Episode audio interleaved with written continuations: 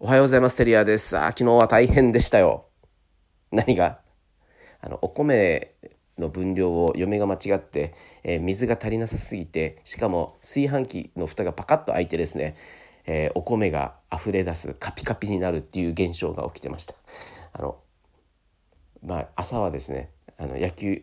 の準備とかで忙しくてバタバタしてて頭はそこまで考えてなかったと思うんですけど、まあ、そこに僕は水を足してなんとか夜にはあのこうカレーライスを食べれるぐらいの柔らかさになってました。はい、皆さんにお伝えしたいことが一つあります。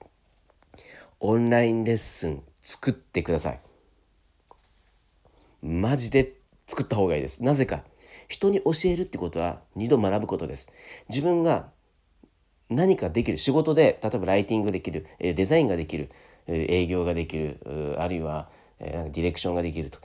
何でもいいんです。なんかできることがあると思います。そのできることっていうのを教材にすることで再現性を高めることができます。でこれをうちはですね実はあの限定 YouTube の限定公開自分たちのチャンネルで、えー、限定公開の動画30本ぐらいあるんですけど例えばタイムカードの押し方クラウドは、えーと、クラウドのタイムカード使ったりするんですけどから、えー、タスクツールの使い方から Google ドキュメントの使い方から全部細かくですねあの出勤してから仕事するまでのものを動画にしてます。で、えー、プロジェクトツールでタスクを振るんですけどその振る振る時にこの動画見てやってみたいな感じで、えー、作業内容まで全部動画にしてます。はい、そうすることであのインプットとアウトプットをもう同時にやっちゃう。で僕はいちいち細かく教えない動画で見て自分でやってみたいな感じにしちゃってますそうすると自立心がつくとで僕にとってのメリットとしては何度も何度も同じような話をしなくてもいい一回レクチャーの動画を作ればあとはあのもう任せられるっていう状況ですね。はい、でこれが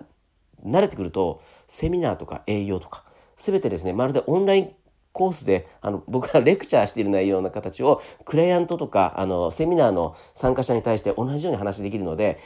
あ